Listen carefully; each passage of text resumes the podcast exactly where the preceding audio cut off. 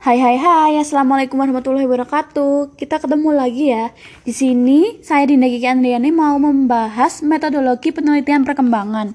Pendekatan penelitian pen menitik beratkan pada pengumpayaan pemanfaatan moda transportasi alternatif selain transportasi jalan raya guna memenuhi kebutuhan akan permintaan transportasi untuk perjalanan bayi untuk masa sekarang maupun masa depan.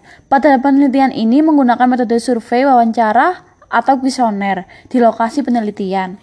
Pengambilan sampel 100% sangat tidak mungkin karena membutuhkan biaya yang sangat besar dan tenaga tenaga yang sangat banyak dan waktu proses yang sangat lama. Di sini kita masuk dia, diagram alirnya, metode penelitian.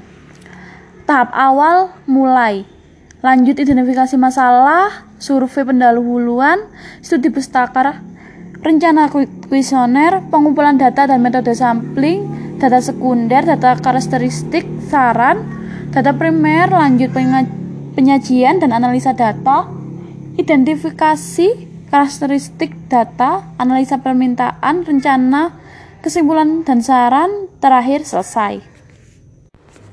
Uraian diagram alir metodologi penelitian. 1.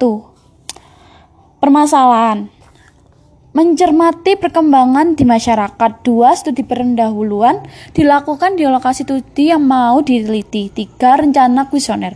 Dalam merancang kuesioner, penentuan variabel-variabel karakteristik menggunakan jasa didapatkan dari studi pustaka sebagai data kualitatif. 4. Pengumpulan data dan metode sampling. 1. Data sekunder adalah data yang telah ada, dua data primer merupakan data yang diambil secara langsung melalui survei pada lokasi yang bersangkutan. Lima Penyajian dan analisa data. Data primer yang akan dikumpulkan dari hasil wawancara langsung atau kuesioner merupakan data mentah. Agar data tersebut dapat lebih berguna bagi peneliti ini diperlakukan suatu penyajian dan analisa data.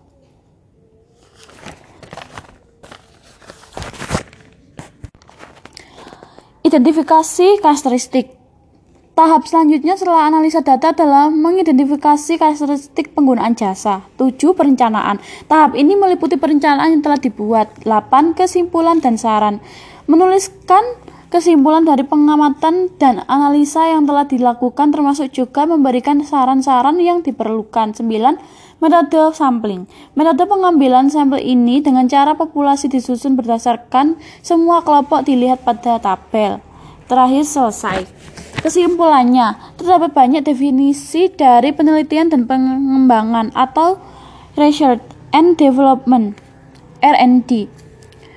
Dari beberapa ahli, dari pendapat para ahli tersebut dapat diambil kesimpulan bahwa penelitian dan pengembangan adalah metode penelitian yang bertujuan untuk menghasilkan produk-produk tertentu serta menguji validasi dan keefektifan produk tersebut dalam penerapannya. Sekian dari saya. Wassalamualaikum warahmatullahi wabarakatuh dan terima kasih telah mendengarkan.